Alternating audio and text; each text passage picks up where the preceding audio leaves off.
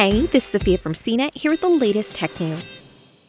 On Friday, Dominion Voting Systems filed a $1.6 billion defamation lawsuit against the Fox News network, alleging the broadcaster pushed a manufactured storyline about election fraud to increase viewership in the wake of the 2020 U.S. presidential election, as previously reported by the Associated Press.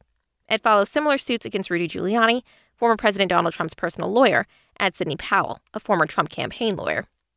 The voting hardware and software company's suit highlights Fox News and Fox Business segments in which network host and guest allegedly made defamatory on air comments about the company's products following Joe Biden's win over Trump.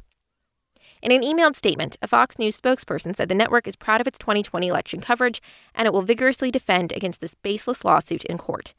Last month, Dominion rival Smartmatic USA sued Fox Network over election claims for $2.7 billion. Unlike the more widespread Dominion machines, Smartmatic services were only used in Los Angeles County during the 2020 election. The network filed four motions to dismiss the Smartmatic suit. For more of the latest tech news, visit cnet.com.